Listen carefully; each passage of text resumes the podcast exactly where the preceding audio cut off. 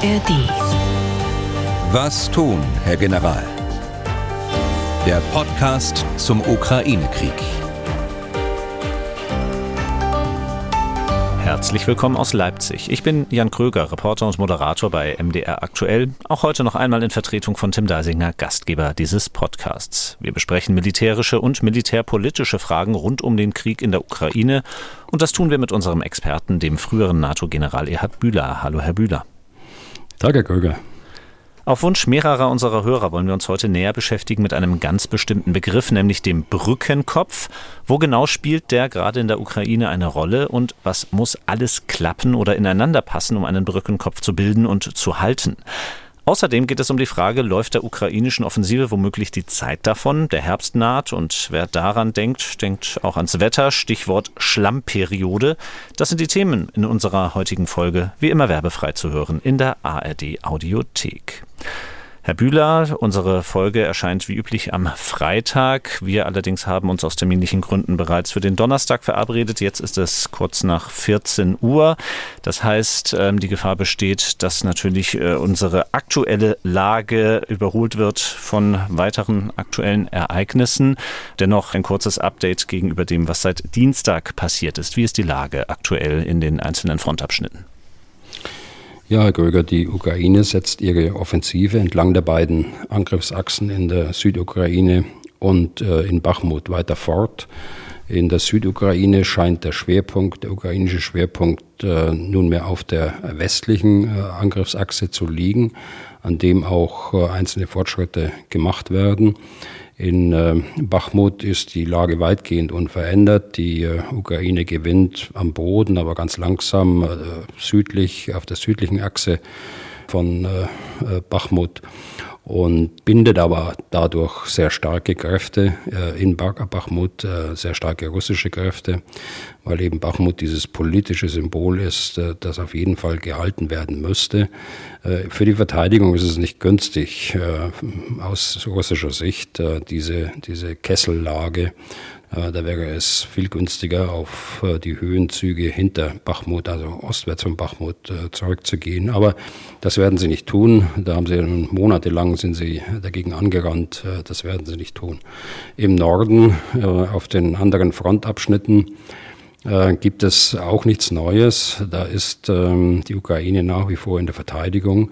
Allerdings haben die Offensivbewegungen der Russen dort nachgelassen. Es gibt zwar einen oder anderen Vorstoß und ukrainischen Gegenstoß, aber nachdem nun eine ganze Division dort, äh, eine russische Division, die 76. Luftsturmdivision rausgenommen worden ist und in den Süden verlegt worden ist, ist da auch nichts mehr da, was äh, die Russen nachschieben könnten, um dem Angriff da irgendwie noch Schwung zu verleihen, sodass das im Grunde genommen ein äh, Patt ist dort oben, äh, das äh, auf der einen Seite die Ukraine bindet in der Verteidigung und auf der anderen Seite den Russen nichts ermöglicht, in irgendeiner Art und Weise operativ vorzustoßen, wie sie es eigentlich dem Vernehmen nach jedenfalls vor einigen Wochen vorgehabt haben.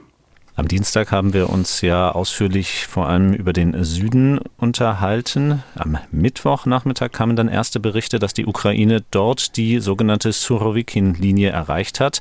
Die dritte und am stärksten befestigte russische Verteidigungslinie. Warum sie Surovikin-Linie heißt, das haben wir letzte Woche besprochen, benannt nach dem inzwischen ja, muss man sagen, kaltgestellten General Surovikin von der russischen Armee. Aber wie bedeutend wäre dieser Fortschritt und vor allem, wo genau verläuft diese Surovikin-Linie? Also müssen wir uns erstmal die, glaube ich, die westliche Angriffsachse anschauen, also Richtung äh, Tomak und Melitopol zum Asowschen Meer. Hier versucht die ukrainische Armee den Einbruch, den sie erzielt hat, in das äh, Verteidigungssystem auszuweiten, also breiter zu machen, die Einbruchsstelle breiter zu machen. Ein breiter Korridor verhindert nämlich, dass die ukrainischen Angriffskräfte von drei Seiten, also frontal aus Süden und flankierend aus Osten und Westen, unter direktes russisches Feuer äh, genommen werden können. In die Breite zu gehen, ermöglicht ferner das Nachführen der ukrainischen Artillerie, um die Reichweite nach Süden zu vergrößern. Äh, dadurch kommt zum Beispiel Tokmak in Reichweite der Artillerie. Tokmak äh, haben wir beim letzten Mal besprochen, mhm. ein wichtiger ähm, Stützpunkt der russischen Armee mit dem Gefechtsstand der 58. Armee, die dort unten das Kommando hat, mit äh, sehr starken Logistikverbänden. Und äh, es gibt ja auch seit Tagen bereits ähm, Meldungen, dass es Verlegungen aus Tokmak äh, gibt. Das heißt, äh, die russische Seite ist sich der Bedrohung von Tokmak äh, durchaus äh, bewusst.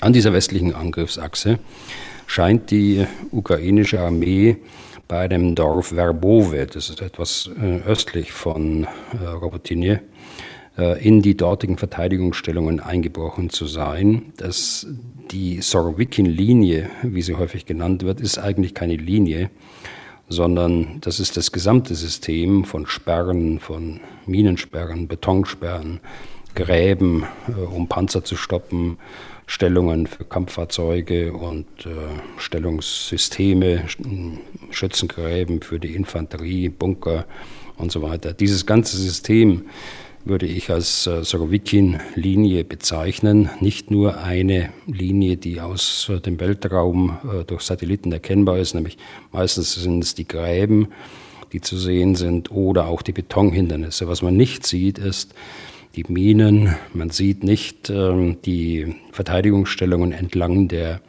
Knicks, wie wir es beim letzten Mal genannt haben, also der Einfassung, der Windschutzeinfassungen durch äh, Gebüsche, Bäume von den großen Feldern in der Südukraine. Das sieht man ja alles nicht. Also man muss das gesamte System sehen. Das, was da im Augenblick äh, bei Robotinia und Verbove passiert, das sind taktische Erfolge. Der ukrainische Schwerpunkt äh, liegt zurzeit eindeutig auf dieser westlichen Angriffsachse. Das kann sich aber wieder ändern. Und es kann insbesondere noch ein langes Ringen werden, hm. um das äh, russische Verteidigungssystem zu knacken und zu einem operativen Durchbruch äh, durch die äh, Sarowikin-Verteidigungsstellungen zu kommen. Und parallel, letzter Satz äh, dazu, ähm, geht die geht der ukrainische Kampf weit hinter den russischen Frontlinien gegen die Artillerie, gegen die Logistik, äh, gegen die Führung und Versorgungslinien weiter, mit den anhaltend hohen Verlusten bei der russischen Artillerie und bei den Versorgungstruppenteilen äh, personell und materiell. Dann gab es ebenfalls am Mittwoch Meldungen gehäuft zu ukrainischen Drohnenangriffen, sowohl auf die Krim als auch erneut auf russischem Gebiet. Unter anderem der Flugplatz von Pskov, über den wir auch am Dienstag gesprochen haben, der war Ziel dieser Angriffe. Was genau ist dort passiert? Pskov ist uns ja als Stationierungsort der 76. Luftsturmdivision bekannt, die jetzt operative Reserve ist, dort im Raum äh, Berdiansk, äh, Melitopol möglicherweise. Dieses äh, Pskov hat zusätzlich einen Militärflugplatz, der auch einen kleineren zivilen Anteil hat. Auf diesem Militärflugplatz sind äh, Ilyushin 76 stationiert, große Transportflugzeuge der russischen Luftstreitkräfte, die äh, Material und Personal der Luftlandetruppen transportieren kann. Äh, diese sind dort äh, stationiert. Also es gibt einen Zusammenhang zwischen der 76. Luftsturmbrigade und des unterstützenden Transportregiments mit den Ilyushin 76 Flugzeugen. Am frühen Mittwochmorgen ist der Flugplatz mit insgesamt 21 Kamikaze-Drohnen angegriffen worden, ukrainischen Kamikaze-Drohnen. Es gibt Videos im Internet, die schwere Explosionen zeigen. Mindestens zwei von den Transportflugzeugen sollen zerstört worden sein. Ähm, zwei weitere mindestens stark beschädigt, wenn nicht gar zerstört, ist auch plausibel anhand der großen äh, Explosionen, die man dort im Internet sieht. Und die großen Explosionen lassen auch darauf schließen, dass äh, das Treibstofflager des Flugplatzes da getroffen worden ist. Die Videos zeigen äh, Abwehrfeuer aus Flugabwehrkanonen, ganz offensichtlich, äh, und Handwaffen. Der Angriff scheint also im letzten Moment entdeckt worden zu sein, aber die Wirkung der Kamikaze-Drohnen konnte nicht verhindert werden. Die, äh, der Flugplatz äh, Pskov liegt äh, etwa 800, 900 Kilometer von Kiew entfernt. Das sind Riesenentfernungen. Es ist nicht gesichert, dass die Drohnen auch aus der Ukraine äh, gestartet äh, sind. Es besteht die Möglichkeit, die Ukraine haben äh, solche Drohnen entwickelt in den letzten Monaten. Aber bestätigt ist das nicht. es kann also durchaus auch sein, dass man Drohnen aus äh, anderen Teilen Russlands, äh, mehr in der Nähe von Pskov, äh, dort gestartet hat. Genauso wie, äh, wie es äh, bei den Drohnen äh, um Moskau der Fall ist oder der Fall war. Welche weiteren Angriffe auf russisches Gebiet gab es noch? Naja, es gibt Berichte über Explosionen auf einem äh, Militärflugplatz Tula, der liegt in der Nähe von Moskau, der hat schon mal eine, eine Rolle gespielt bei einem Drohnenangriff. Äh, die äh, Russen haben auch gesagt, sie hätten Drohnen abgefangen in mehreren Regionen, in, auch in, in Moskau. In Moskau war wiederum der, der Flugbetrieb auf allen drei Flughäfen während der Nacht mehrfach unterbrochen. Dann gibt es in Bryansk, aus Bryansk Meldungen, dass ähm, eine Fabrik für Mikroelektronik getroffen worden ist, äh, die ähm, Elektronikbauteile für die Iskander-Rakete herstellen, also eine militärische äh, Rüstungsindustrie, die dort getroffen worden ist. Und es gibt aus Bryansk auch äh, Meldungen, dass ein Bürogebäude, ein staatliches Bürogebäude getroffen worden ist nach einem Abschuss der, der Drohne, nach dem Abfangen der Drohne. Ich glaube, man muss diese Angriffe in der Nacht sowohl auf Pskov äh, wie auch die, auf die anderen Regionen im westlichen Teil der Russischen Föderation im Zusammenhang sehen. Äh, der Schwerpunkt war Pskov. Äh, dort wollte man dieses Transportregiment treffen. Alles andere, denke ich, war ein Ablenkungsmanöver mit dem Ziel, dass sich die russische Luftverteidigung auf einen Angriff auf Moskau einstellt, auf einen groß angelegten An äh, Angriff auf Moskau und äh, mit dem Ziel, dass man von dem eigentlichen Schwerpunkt äh, Pskov äh, ein Stück weit ablenken will. Ich glaube, die, die gesamte äh, Luftoperation, die die Ukraine dort durchgeführt hat, in der Nacht von Dienstag auf äh, Mittwoch, hat drei Konsequenzen. Die 76. Luftsturmdivision, die ohnehin angeschlagen ist, äh, jetzt den weiten Weg aus äh, Luhansk im Norden äh, bis in die Südukraine gemacht hat, um dort als Reserve eingesetzt zu sein. Sie erfährt jetzt, dass ihr eigener Heimatstandort die Flugzeuge, durch die sie normalerweise unterstützt werden, die ihr Material und sie selbst äh, transportiert, aus denen sie äh, mit den Fallschirmen abspringen, dass die so stark getroffen worden ist. Das äh, hat Auswirkungen auf die Truppe, glaube ich. Das Zweite ist, ähm, das haben wir ja schon bei Angriffen auf andere Flugplätze erlebt, es wird äh, zu weiteren Dislozierungen äh, führen oder Änderungen der Dislozierungen. Das heißt, die Russen werden auch äh, dort die äh, Flugzeuge rausnehmen müssen und äh, auf Flugplätze weit im Osten der äh, Russischen Föderation bringen, um sie angemessen zu schützen. Und das Dritte ist, denke ich, dass man die äh, Luftverteidigung, die Luftverteidigungsplanung überdenken wird, und zwar dahingehend, dass man äh, zum Schutz der, des russischen Kernlandes dass und insbesondere Region Moskau, aber auch äh, kritischer Infrastruktur, kritischer militärischer Infrastruktur, wie zum Beispiel diese Flugplätze, mit äh, Luftverteidigungsmitteln mh, hm, schützen muss, die heute noch in der Ukraine stehen und äh, die Front, die russische Front schützen. Zu den ukrainischen Drohnenangriffen haben uns auch mehrere Fragen erreicht. Herr Zimmermann zum Beispiel schreibt, wie der Presse zu entnehmen war, sehen die USA ukrainische Drohnenangriffe auf Moskau kritisch. Ich kann diese Kritik nachvollziehen, habe jedoch auch Verständnis dafür, dass die Ukraine damit unter anderem die gegnerische Luftabwehr binden und den Angriffskrieg in das Bewusstsein der russischen Öffentlichkeit rücken möchte. Könnte die Ukraine diese Ziele aber nicht auch erreichen, indem sie Kamikaze-Drohnen ohne Sprengstoff einsetzt? Also ich glaube, Herr Zimmermann hat da einen guten Punkt. Vielleicht zunächst zu den, zu den USA. Die USA wollen eben äh, seit Beginn des Krieges keinen Anlass geben, in den Krieg hineingezogen zu werden, ob national oder im Rahmen der NATO. Das wollen sie nicht und aus gutem Grund. Und deshalb äh, ist es auch gut, äh, wie die USA agieren und äh, wie besonnen sie agieren. Das will ich vorweg sagen.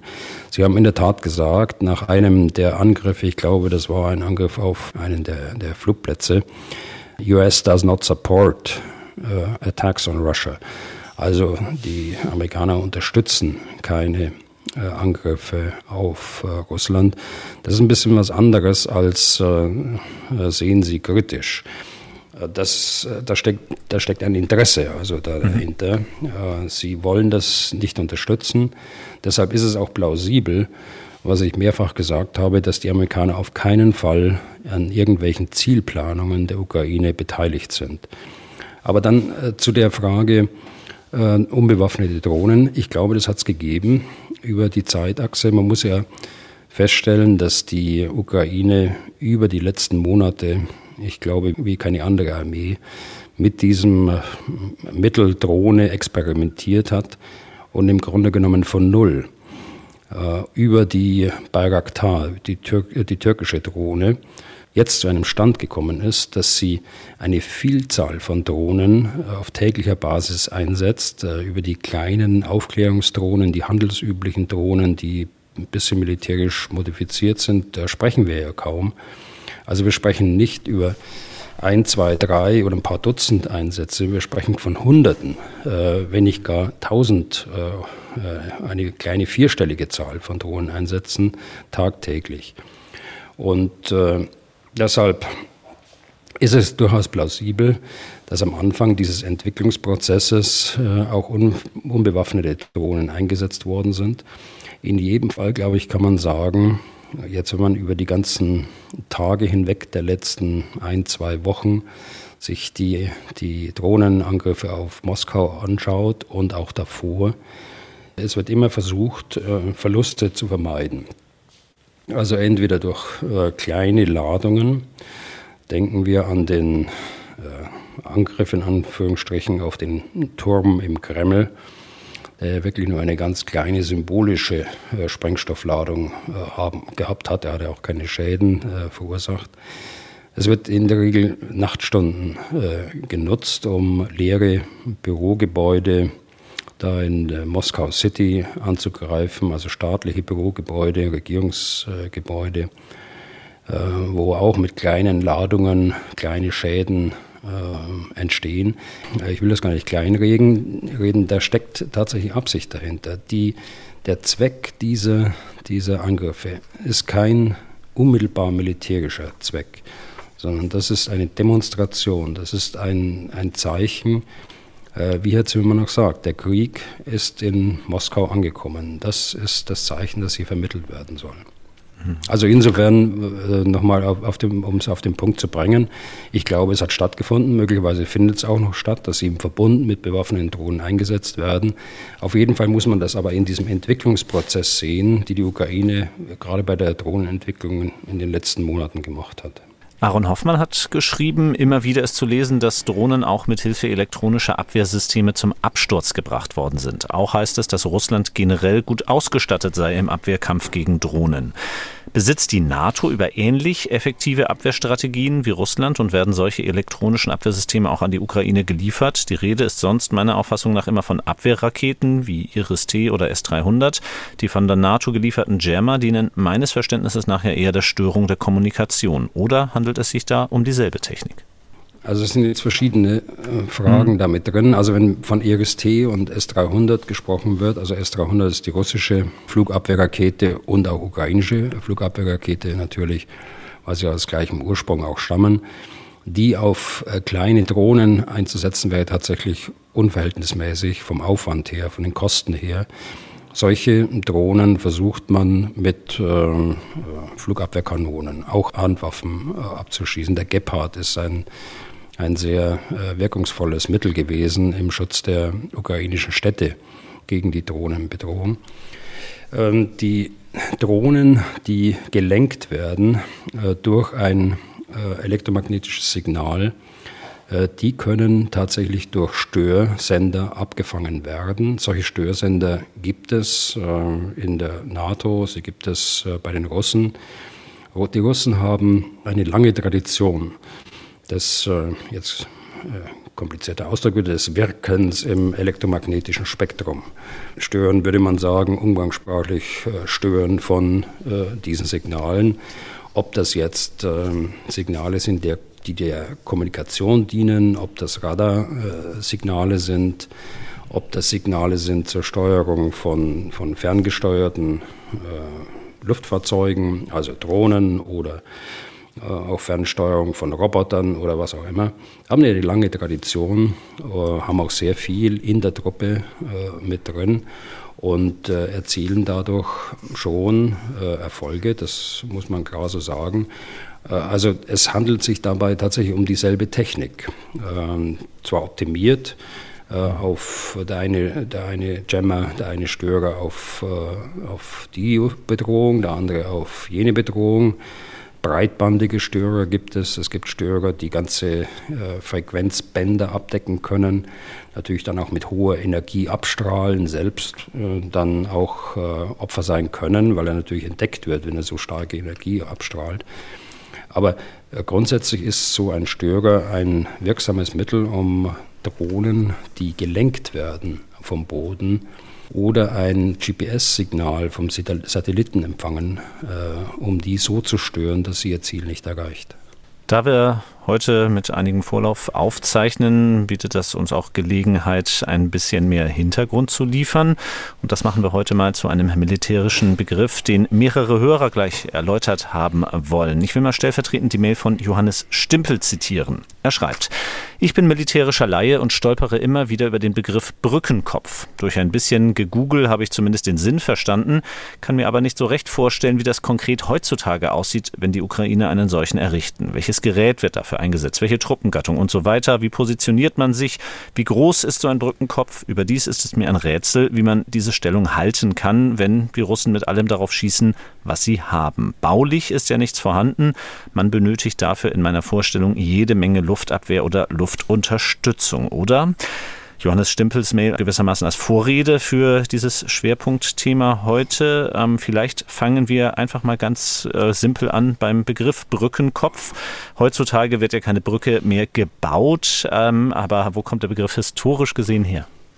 Also man kann schon eine Brücke bauen mhm. und äh, braucht dann einen Brückenkopf, da kommen wir gleich drauf. Aber historisch kommt er natürlich aus einer Zeit äh, im Mittelalter, als äh, Brücken äh, unverzichtbar waren für die damalige Gesellschaft, für Handel, aber auch eben für militärische Zwecke.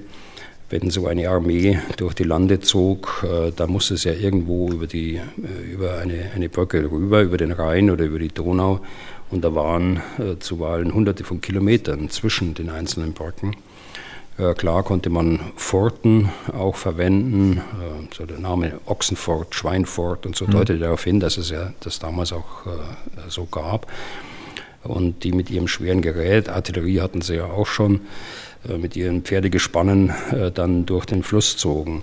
Der Grundsatz ist aber immer der gleiche eigentlich, dass beide Seiten des Flusses, ob das jetzt eine Fort ist oder eine, eine, eine Brücke, geschützt sein muss. Das sieht man an alten Brücken auch fällt mir die äh, Steinerne Brücke ein in Regensburg, wenn da so ein, so ein Wehrturm steht äh, mhm. an, der, an, einem Brückenkopf. Früher waren es äh, insgesamt drei, in der Mitte hatten sie auch einen. Oder die alte Mainbrücke ist so ein, so ein Beispiel in Würzburg, äh, die dann zusätzlich auch noch Wehranlagen hatte auf der Seite, die äh, nicht die Stadtseite war, sondern die westliche gegenüberliegende Seite. Man sieht es ja selbst äh, bei Brücken, aus der Neuzeit, äh, wenn man äh, den Film anschaut, ähm, die Brücke von Remagen beispielsweise mhm. mit dem Doppeltürmen auf, auf beiden Seiten, um eben die Brückenköpfe zu schützen. Um zu verhindern, dass der Feind die Brücke nimmt, musste man ja beide Ufer in der Hand haben und musste beide gleichermaßen schützen können. Aus mhm. dieser Zeit kommt dieser Begriff Brückenkopf. Ja, und er wird eben auch heute noch militärisch verwendet, aber das Verständnis hat sich erweitert. Was ist ein Brückenkopf heute? Also ich glaube, die Fragen kommen ja aus der Zeit vor einigen Wochen, als dort äh, kleine Brückenköpfe eingerichtet worden sind von den Ukrainern. Es ist zweckmäßig, wenn man sich das anhand eines Szenars vorstellt. Und äh, da ist es jetzt ja auch zweckmäßig, dass man genau dieses Szenar, äh, Szenar nehmen. Also Ukraine auf der einen Seite, auf der rechten Seite des äh, Dnipro die Russen auf der anderen Seite des äh, Dnipro. Und äh, wenn also die Ukraine, der ukrainische Kommandeur dort den Auftrag hat, äh, über den Fluss rüber zu gehen, einen Brückenschlag zu machen, sei es mit einer Festbrücke, einer Schwimmbrücke oder anfänglich auch äh, mit Fähren, die dann so miteinander verkoppelt werden, dass sie eine Schwimmbrücke ergeben. Ähm, das ist das Szenar, glaube ich, das wir zugrunde legen sollten für unsere Überlegungen.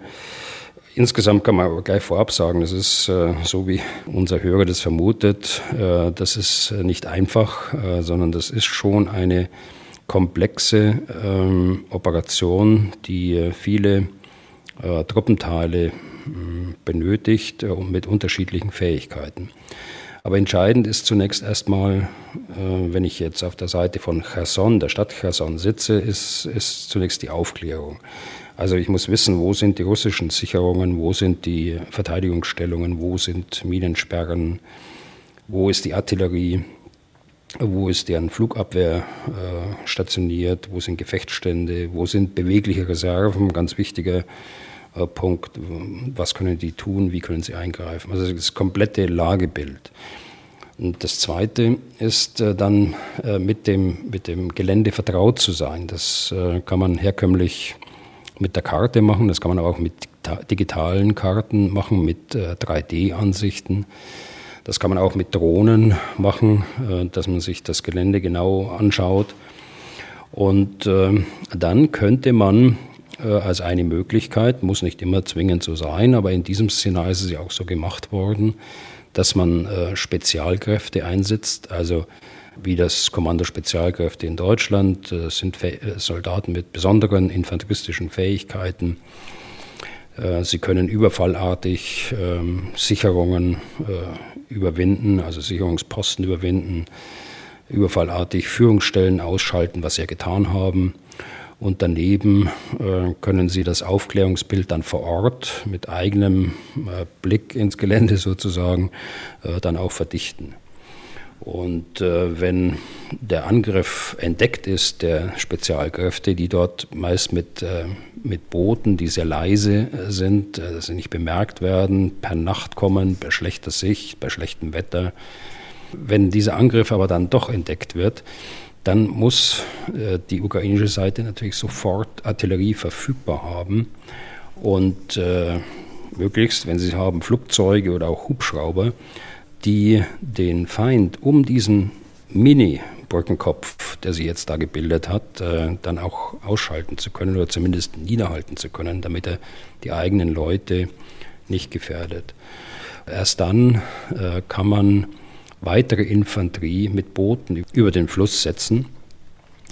Äh, Zweck dieser Phase ist dann, dass man den Brückenkopf so vergrößert, dass man ein beobachtetes Feuer, wie wir sagen, also direkte Waffenwirkung auf die spätere Übergangsstelle äh, ausgeschlossen werden kann. Und das ist, äh, das können mehrere Kilometer sein wenn es eine Kampfpanzerbedrohung äh, zum Beispiel gibt. Also so weit muss man dann den Brückenkopf äh, erweitern.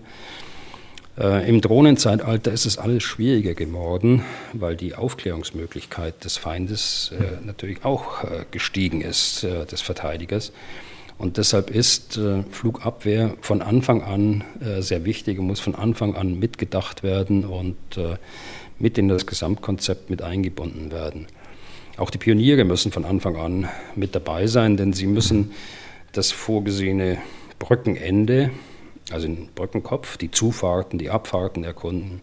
Sie müssen im Gewässer äh, die Beschaffenheit des Gewässergrundes, vor allen Dingen auch zu den Ufern hin erkunden, aber nicht nur. Und erst dann kann man größeres, schwimmfähiges Gerät auch äh, gepanzerte Fahrzeuge äh, über den Fluss bringen. Also es gibt ja durchaus äh, Panzer auch bei der Bundeswehr, die äh, schwimmen können.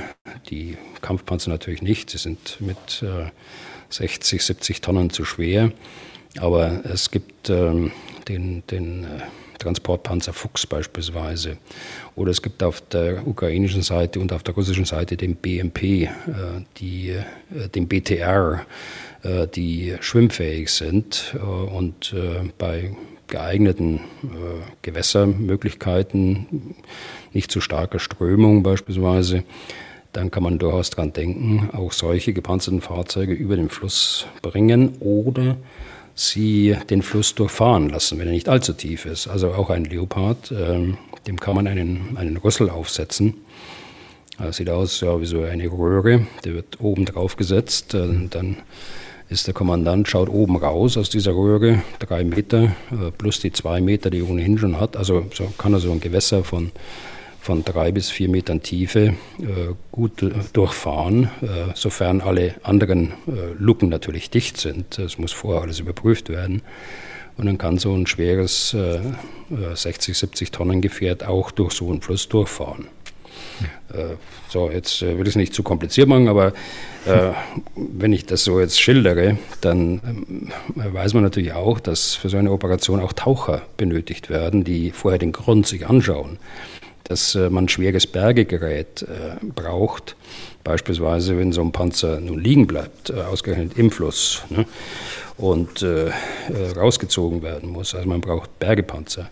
Und die ganze Zeit muss natürlich auch die Artillerie feuerbereit sein, wie ich vorhin schon sagte. Es ist also ein durchgehender Prozess, dass man die, den kleinen und immer größer werdenden Brückenkopf dann auch schützen kann. Erst wenn der Brückenkopf so groß ist, dass das Risiko einer unmittelbaren Waffenwirkung minimiert ist, dann kann eine Brücke gebaut werden, eine äh, Festbrücke oder Schwimmbrücke. Und dann erst kommen schwere Waffen, Kampfpanzer, Schützenpanzer äh, über die Brücke und können den Brückenkopf weiter ausdehnen, äh, den Raum schaffen für äh, die Folgekräfte die dann äh, den Auftrag haben, aus dem Brückenkopf heraus äh, äh, andere Ziele anzugreifen. Das heißt, über die ursprünglich eingesetzten Kräfte hinaus weiter nach Osten anzugreifen. Also äh, das war jetzt holzschnittartig, aber hm. da sieht man, das ist eine wirklich komplexe Operation, die auch äh, geübt werden muss und auch immer wieder geübt werden muss äh, durch mhm. die einzelnen Truppenteile, die ja nicht, wurde auch gerade deutlich, nicht nur aus einem Verband kommen, sondern aus vielen Verbänden. Mhm. Dann schaue ich nochmal auf den Holzschnitt vielleicht etwas genauer drauf. Also das eine, was ich gelernt habe, die Soldaten, die daran beteiligt sind, das müssen unheimlich erfahrene Soldaten sein, wenn Sie sie vergleichen, zum Beispiel mit dem Kommando Spezialkräfte. Ja, sicher, das müssen Erfahrene sein. Das muss, das sind auch keine äh, Freiwilligen, dass man sagt, so, wer meldet sich zu diesem Kommando jetzt wir freiwillig, sondern das muss eine eingespielte Mannschaft sein. Ob sie jetzt aus den Spezialkräften kommen oder aus einem Infanteriebataillon, äh, Panzergrenadierbataillon, das äh, spielt keine Rolle, aber der, der Zusammenhalt muss da sein und äh, es muss vor allen Dingen die Ausbildung unterstützt durch, ähm, durch viele, viele Übungen äh, vorhanden sein, dass man überhaupt so eine äh, doch risikobehaftete Operation dann äh, führen kann. Mhm. Den Holzschnitt, den Sie sozusagen angefertigt haben, der befasst sich ja mit den ersten Phasen ähm, der Bildung eines solchen Brückenkopfes. Wie aber schafft man es dann, den Brückenkopf zu halten? Für unseren Hörer Herrn Stempel ist es ja ein Rätsel, wie man den tatsächlich verteidigen kann, wenn die Russen mit allem drauf schießen, was sie haben. Ja, von der Ausdehnung hatte ich ja schon gesprochen. Man muss äh, die, die Reichweite berücksichtigen äh, der feindlichen Bedrohung und äh, die Bedrohung dann dadurch minimieren, dass man jedenfalls auf die Brücke nicht schießen kann. Und zweitens muss man sehen, dass man den Feind dann niederhalten kann. Und das kann man mit Luftwaffe, wenn man sie denn hat, machen. Das kann man mit Artillerie machen.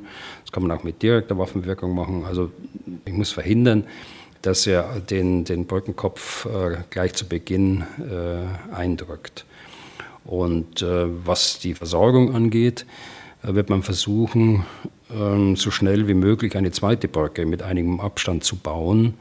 Auch wiederum die äh, Reichweite der Waffensysteme berücksichtigend so dass man schon zwei Straßen hat. Äh, die eine, die man zum äh, Vormarsch nutzen kann, die andere, die man für den, für den Versorgungsverkehr, für den Rücklauf praktisch äh, nutzen kann, oder die man phasenweise beide Brücken in die gleiche Richtung freigibt, nämlich dann, wenn man aus, der, aus dem Brückenkopf weiter zum, andere, zum Angriff antreten will. Kommen wir abschließend zurück zu den aktuellen ukrainischen Brückenköpfen und zur Frage von Niklas Krüger. Warum legt die Ukraine keinen Schwerpunkt darauf, vom Brückenkopf ab Dnipro aus in Richtung Krim zu stoßen? Die Krim ist von dort aus deutlich näher. Gibt es noch andere Gründe, außer dass das Transportieren von Material über den Fluss schwierig ist? Naja, die operative Idee ist ja von Norden äh, nach Süden vorzustoßen und dadurch die russische Besatzungsarmee zu teilen, äh, sie von der Versorgung abzuschneiden, äh, zusätzlich von, der, von, dem, von Russland abzuschneiden, dadurch, dass man die Brücken über die Krim zerstört oder zumindest so beschädigt, dass sie nicht mehr nutzbar sind für den schweren Versorgungsverkehr. Das ist die operative Idee. Äh, die, was im Augenblick dort äh, stattfindet mit diesen kleinen Brückenköpfen, die da zeitweise eingerichtet werden, äh, ganz offensichtlich der, der unmittelbar gegenüber der Stadt Cherson eingerichtet wurde, vor einigen Wochen bereits, der existiert nach wie vor und der konnte auch nicht zerschlagen werden durch die, durch die Russen.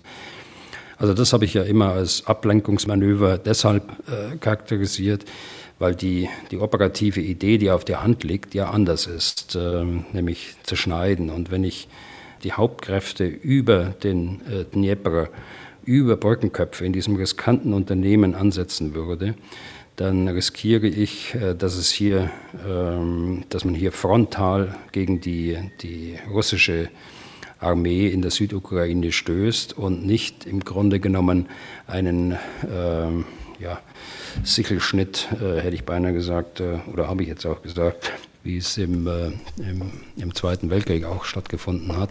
Also das Trennen äh, der, der äh, russischen Armee, das ist die operative Idee, die dem zugrunde liegt.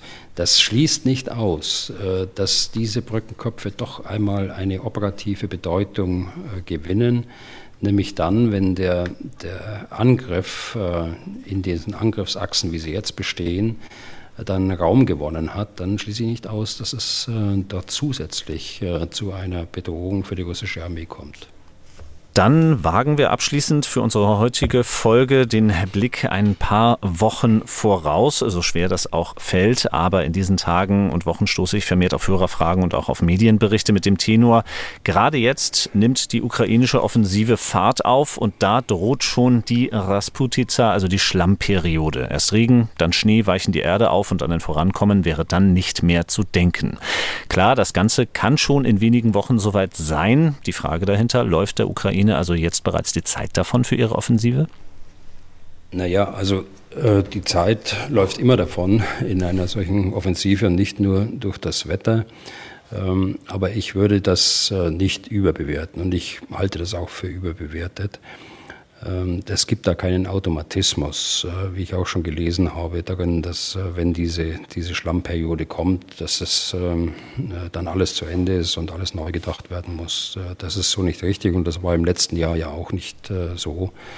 Im Übrigen, das Wetter hat nie einen Automatismus und Schlammperioden können eintreten, müssen aber nicht eintreten. Es kann auch früher Frost da sein, der es völlig anders wieder darstellen lässt. Äh, Hitze ist auch nicht gerade angenehm äh, bei der ganzen Ausrüstung, die man mit sich herumschleppt. Also Wetter ist, hat immer äh, das Potenzial, dass man, dass man äh, darüber spricht und äh, hat alles seine Vor- und Nachteile. Aber ich würde das äh, tatsächlich nicht überbewerten. Man wird sich was ausdenken müssen, natürlich. Mhm. Aber ich weise nur darauf hin, äh, dieser, dieser Begriff kommt ja aus einer Zeit, äh, da sah die Südukraine noch ganz anders aus, als sie heute aussieht. Äh, heute hat man ja auch äh, aus der Landwirtschaft oder in der Landwirtschaft gelernt und heute hat man diese mittelgroßen äh, Felder, also für unsere Verhältnisse immer noch sehr groß angelegt. Äh, das gab es ja früher nicht und diese, diese äh, Knicks da, äh, diese äh, Windschutzgürtel damit eingezogen, äh, damit die Bodenerosion dort den wertvollen Boden nicht zerstört oder der Wind ihn wegbläst.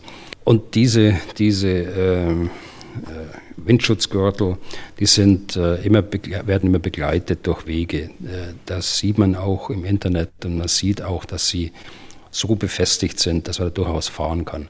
Das ist natürlich auch eine taktische Herausforderung, äh, dass man dann nicht breit über, die, über ein großes Feld dort äh, fahren kann, sondern man muss sich immer äh, daran gewöhnen, äh, tief gestaffelt dann auf einem, zwei Wegen zu fahren, mit all den Nachteilen auch, aber übers offene Feld zu fahren, hat genauso viele Nachteile. Also äh, deshalb sage ich, es kommt immer auf den Einzelfall an und es kommt auch auf das Jahr an, wie sich das aktuelle Wetter äh, gestaltet und dann wird man sehen, wie das weitergeht. Aber schauen wir noch mal ein bisschen konkreter darauf. Das ist natürlich jetzt hypothetisch, keine Frage. Aber welche Anpassungen sind denn unter solchen Bedingungen wie einer Schlammperiode möglich, aber auch nötig, um eine Offensive am Laufen zu halten?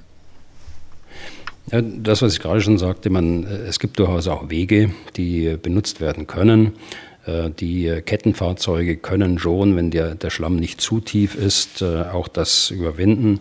Es hat im letzten Jahr auch eine Schlammperiode gegeben, jedenfalls teilweise. Äh, da sind auch Radfahrzeuge durchgekommen. Das ist auch beschwerlich, aber es schließt nicht aus, dass die Offensive vielleicht mit verbindetem Tempo oder über, über andere Wege äh, dann doch zum, äh, zum am Laufen gehalten wird und zum Ziel geführt wird. Und was gilt umgekehrt für eine Armee, in diesem Fall die russische, die äh, verteidigen muss? Ähm, einfach aussitzen ist da vermutlich auch zu wenig. Oder gibt es da vielleicht sogar für eine verteidigende Armee Chancen, aktiver zu werden?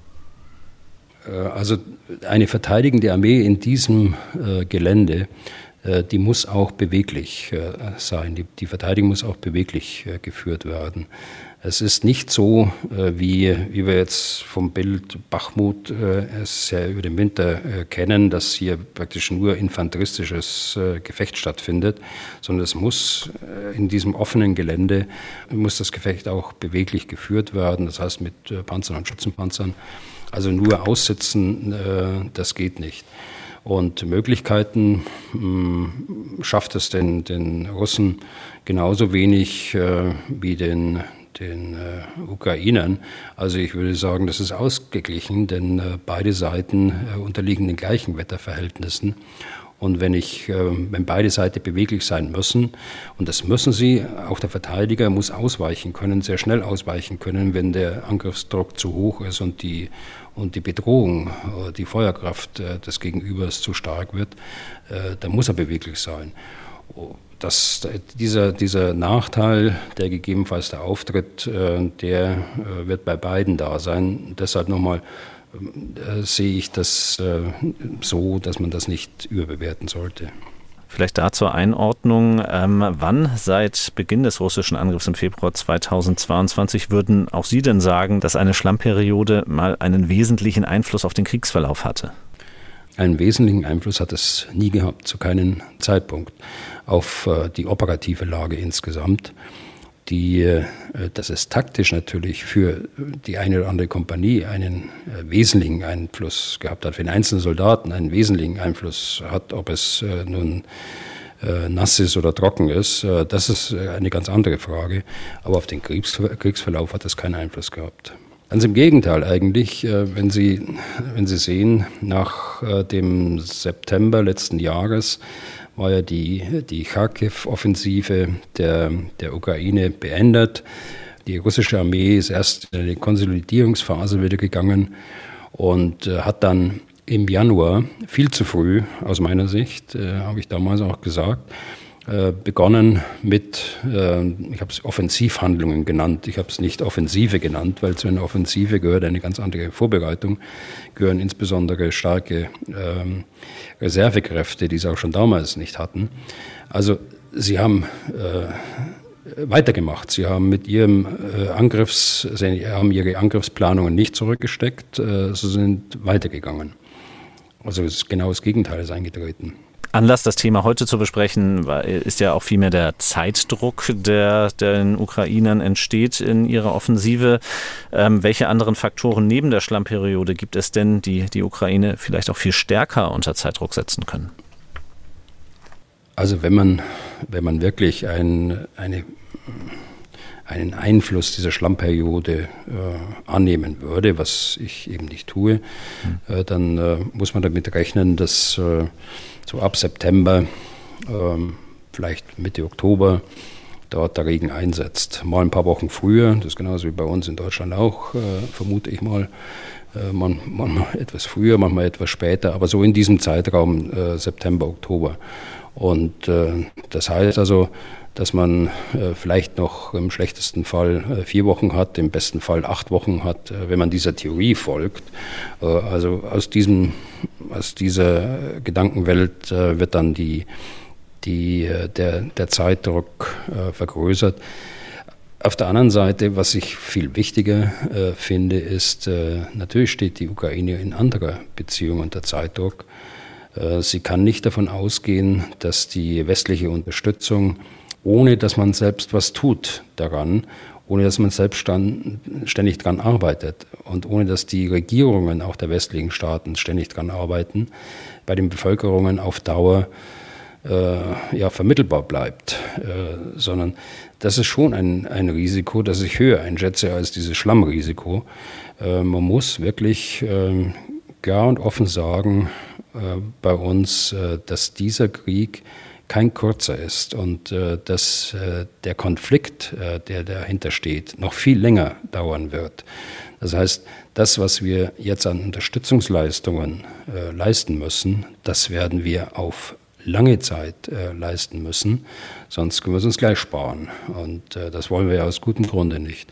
Also dieses Risiko, dass das bröckelt, dass irgendwann mal auch jemand nicht mehr bereit oder in der Lage ist, das äh, so zu vermitteln, das ist ein wesentlich größeres Risiko, der die Ukraine äh, schon nachdenklich machen muss und es ganz sicher auch nachdenklich macht.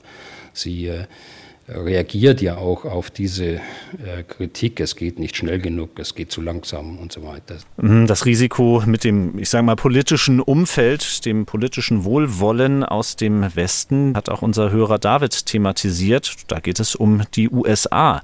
Er schreibt, ich habe in den letzten Tagen immer drüber nachdenken müssen, was Trump in seiner letzten Präsidentschaft getan hat. Und das zeigt mir, dass er eine gewisse Nähe zu Russland pflegt und den NATO-Staaten vorwirft, zu wenig finanziell in das Bündnis beizusteuern, was ja auch stimmt, soweit ich weiß. Ich habe die Sorge, dass die USA unter seiner Führung eventuell sich zurückziehen oder zumindest die Unterstützung für die Ukraine zurückfahren könnte. Leider halte ich die Wahrscheinlichkeit auch nicht für sehr gering. Wie also ist die NATO in der Ukraine-Frage aufgestellt? Wenn die USA nur noch wenig oder gar nicht mehr unterstützen würden, müssten Deutschland bzw. andere NATO-Länder sich nicht jetzt schon viel mehr auf diese Situation vorbereiten? Diese Situation wäre eine zweite Amtszeit von Donald Trump logischerweise. Ja, Sie müssten sich nicht nur darauf vorbereiten, sondern Sie müssten endlich äh, auch das tun, was äh, seit Jahren unter dem Begriff Lastenteilung äh, auch eingeklagt worden ist, was ja im Grunde genommen äh, zur, zur, zu Trump, zu einer Trumpschen äh, NATO-Politik äh, dann auch geführt hat. Dieses Verständnis, das ja gerechtfertigt ist. Äh, wir geben so viel Geld aus für die Sicherheit Europas. Was macht denn Europa und was machen einzelne Staaten in Europa? Und äh, deshalb kann der Schluss ja nur lauten, wir müssen mehr tun. Wir müssen äh, für die Amerikaner auch attraktiv bleiben. Wir müssen auch einer amerikanischen Armee ermöglichen, dass ihre Bevölkerung sagt, äh, ja, wir unterstützen die Europäer mit unserem Nuklearschirm und mit unseren speziellen Fähigkeiten, die wir haben, aber sie entlasten uns auch äh, in vielerlei Beziehung, also die Europäer in vielerlei Beziehung und äh, sie tun wesentlich mehr als früher für ihre äh, Sicherheit und für ihre Verteidigung. Also so würde ich eine Strategie anlegen. Also Angst habe ich nicht davor, ähm, dass solche Töne wieder kommen, ob das ein Trump ist oder ob das irgendjemand anders ist. Das wird auch wieder kommen. Das ist, äh, zieht sich ja durch die letzten Jahrzehnte im Grunde genommen, allerdings nicht mit dieser populistischen Dramatik. Aber äh, Populismus hat äh, in den letzten Jahren eben auch zugenommen. Ne, das gab es in den 70er und 80er und 90er Jahren in diesem Ausmaß nicht. Das hängt auch vieles mit ähm, dem Internet und mit den sozialen Medien zusammen und der äh, Informationsvielfalt, äh, die man hat und der, der Schnelligkeit der Information, wie sie um den Erdball läuft. Aber die Frage ist nicht nur, äh, kommt ein Trump oder kommt äh, ein Mann wie Trump, sondern die Frage ist, was können wir tun? Und da weist äh, unser Hörer genau in die richtige Richtung. Wir müssen äh, mehr tun für unsere eigene Sicherheit und dadurch auch die Amerikaner entlasten. Mhm. Ihre Zeit als NATO-Commander in Brünsum, das fiel ja genau in Trumps erste Amtszeit. Ähm, inwiefern spürt man solche politischen Wallungen in der NATO dann auch in den oberen militärischen Rängen? Also damals ging es ja nicht nur um Donald Trump, da kam ja auch noch der Satz von Emmanuel Macron vom Hirntod der NATO. Das haben Sie ja sicher auch in irgendeiner Form wahrgenommen. Also letzteres auf jeden Fall. Das weiß ich nicht ganz genau, wie der, wie der Tag war, denn wir hatten ja auch einen hochrangigen französischen Offizier äh, im Kommando. Will jetzt keine Details preisgeben, aber ich äh, weiß es ganz genau, wie, der, wie das damals abgelaufen ist. Äh, als uns der Präsident in einer schwierigen Phase dann als Hirntod äh, bezeichnet hat. Und wir waren ja Teile der, der NATO-Kommandostruktur, also wir waren ja die NATO im Grunde genommen. Klar ist auch, dass ähm, solche Bemerkungen wie die von Trump gerade auf dem Gipfel 2019 äh, in, London, dass, ähm, dass, seine, seine, dass es durchaus bemerkt wird. Aber jetzt nehme ich jetzt die beiden Ereignisse zusammen in der militärischen Kommandostruktur hält man da schon zusammen und man hat ein Stück weit äh, Verständnis auch, äh, dass die Politik eben das Sagen hat in unseren Ländern, dass so sind wir sozialisiert, das Primat der Politik gilt. Und äh, wir muss auch äh, als Offizier des Staates A äh, Verständnis haben für die politische Situation im Staate B und dann nicht den den äh, General verantwortlich machen als im Staat B, sondern das äh, ist eben so, das sind unsere Rahmenbedingungen. Und äh, wir müssen sehen, dass wir den politischen Auftrag gemeinsam als Militärs dann umsetzen aus 31 äh, Staaten jetzt mittlerweile. Und das funktioniert in den Kom Kommandostäben äh, sehr gut. Äh, es ist, wird immer dann schwierig, wenn es um Vertrauen geht, wenn es um die Frage geht, wird hier irgendwas versprochen, was hinterher nicht gehalten wird oder wo man gar nicht die Absicht hat, es zu halten. Ich denke nur mal äh, an, die, an die Frage des, des Irakkrieges, nicht der Nichtteilnahme des, äh, der Bundeswehr, das wird dann nicht in Frage gestellt. Aber es wird in Frage gestellt, wie es gemacht wird. Äh, das ist nicht unbemerkt, wird es äh, in, in der NATO oder bei den, bei den Militärs dass der Bundeskanzler sich in Goslar hinstellt und äh, in einer Wahlkampfrede über die Amerikaner herzieht ne, und äh, mhm. dort verkündet, äh, dass die Bundeswehr nicht mitmacht bei dem, äh, bei dem Irakkrieg. Was vom Grundsatz her unterstütze ich ja die Entscheidung. Äh, weiß nicht, ob das alles so gedacht war, aber die Geschichte hat ja gezeigt. Äh, da haben wir ja neulich darüber gesprochen mit Herrn Deisinger. Die Geschichte hat ja gezeigt, wie äh, dieser Irakkrieg, wie negativ dieser Irakkrieg heute noch nachwirkt, auch wenn man andere Na Nationen ansieht in Afrika, die gar nicht beteiligt waren aber das hat schon äh, seine Nachwirkungen auf die Reputation, auf das Image von Amerika, das heute durchaus hinderlich ist. Und wenn ich zum Abschluss vielleicht nochmal die Frage von unserem Hörer David zuspitze, ähm, sehen Sie das ähnlich wie er, dass äh, eine mögliche zweite Amtszeit von Donald Trump ja, eine Sache wäre, die die U Unterstützung für die Ukraine doch ganz schön gefährden würde? Weiß ich noch nicht. Äh, was ich weiß, ist, dass es in, ähm, auch bei den Republikanern, also der Partei von Trump, ähm, sehr äh, wichtige Personen gibt, ähm, die außerordentlich unterstützend sind für die Ukraine. Und äh, nach den Wahlen wird sich das anders gestalten. Es ist ein elementares Interesse der, der USA, ich glaube, unabhängig von parteipolitischen Erwägungen, wenn man ganz ehrlich ist, ähm, dass äh, Putin diesen Krieg nicht gewinnen darf. Und von daher äh, wird es im Wahlkampf die eine oder andere Stimme geben, aber letztendlich, wer auch immer dann Präsident wird, dann äh, wird man eine Strategie fahren, die den Interessen der USA entspricht und nicht irgendwelchen Bauchgefühlen. Das war die 146. Folge unseres Podcasts zum Krieg in der Ukraine. Wenn Sie Fragen haben an Ex-General Erhard Bühler, dann schreiben Sie an general.mdraktuell.de. Was tun, Herr General, gibt es ausführlich in der App der ARD Audiothek und überall da, wo es sonst noch Podcasts gibt. Herr Bühler, ich danke Ihnen für heute und auch für die vorangegangenen zwei Folgen. Am kommenden Dienstag werden Sie dann mit meiner Kollegin Angela Tesch sprechen. Mich hat es sehr gefreut, mit Ihnen zusammenzuarbeiten. Vielen Dank dafür noch einmal und tschüss. Ja, gerne, Herr Krüger. Vielen Dank, dass Sie eingesprungen sind. Äh, dann bis zum nächsten Urlaub von Herrn Deisinger. bis dann. Tschüss. Tschüss.